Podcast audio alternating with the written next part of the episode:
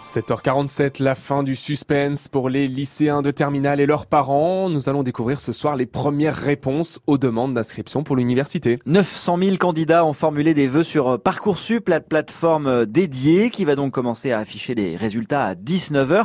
Oui, non ou en attente. Les réponses arriveront au fur et à mesure jusqu'au 19 juillet. Mais pour ces futurs étudiants, c'est une journée cruciale et le stress n'est pas le même pour tous, Thomas Larabie. Oui, Eva est en terminale S à Jean-Baptiste C dans le 15e arrondissement de Paris.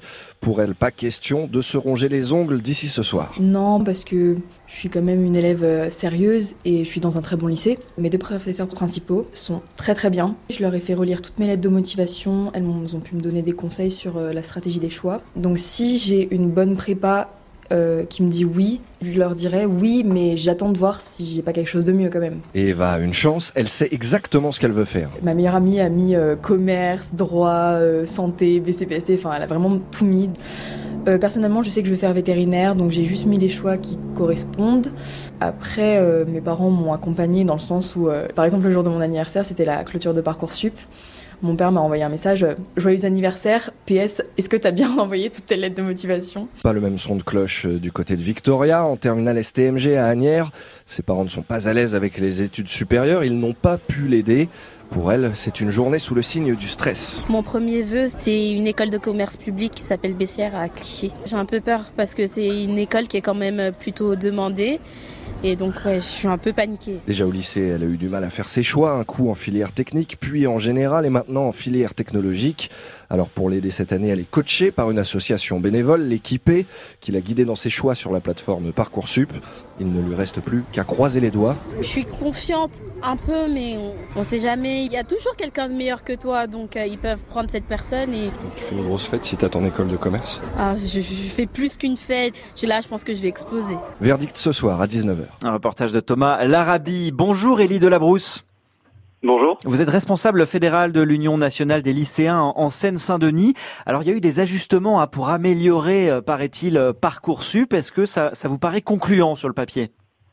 Alors du coup, nous, on a regardé un peu la nouvelle mouture de Parcoursup qui a été mise en place. L'un des gros événements qui a été annoncé, c'est donc l'anonymat des dossiers des élèves. C'est une mesure qui fait disparaître le genre, le nom et la ville d'origine des élèves.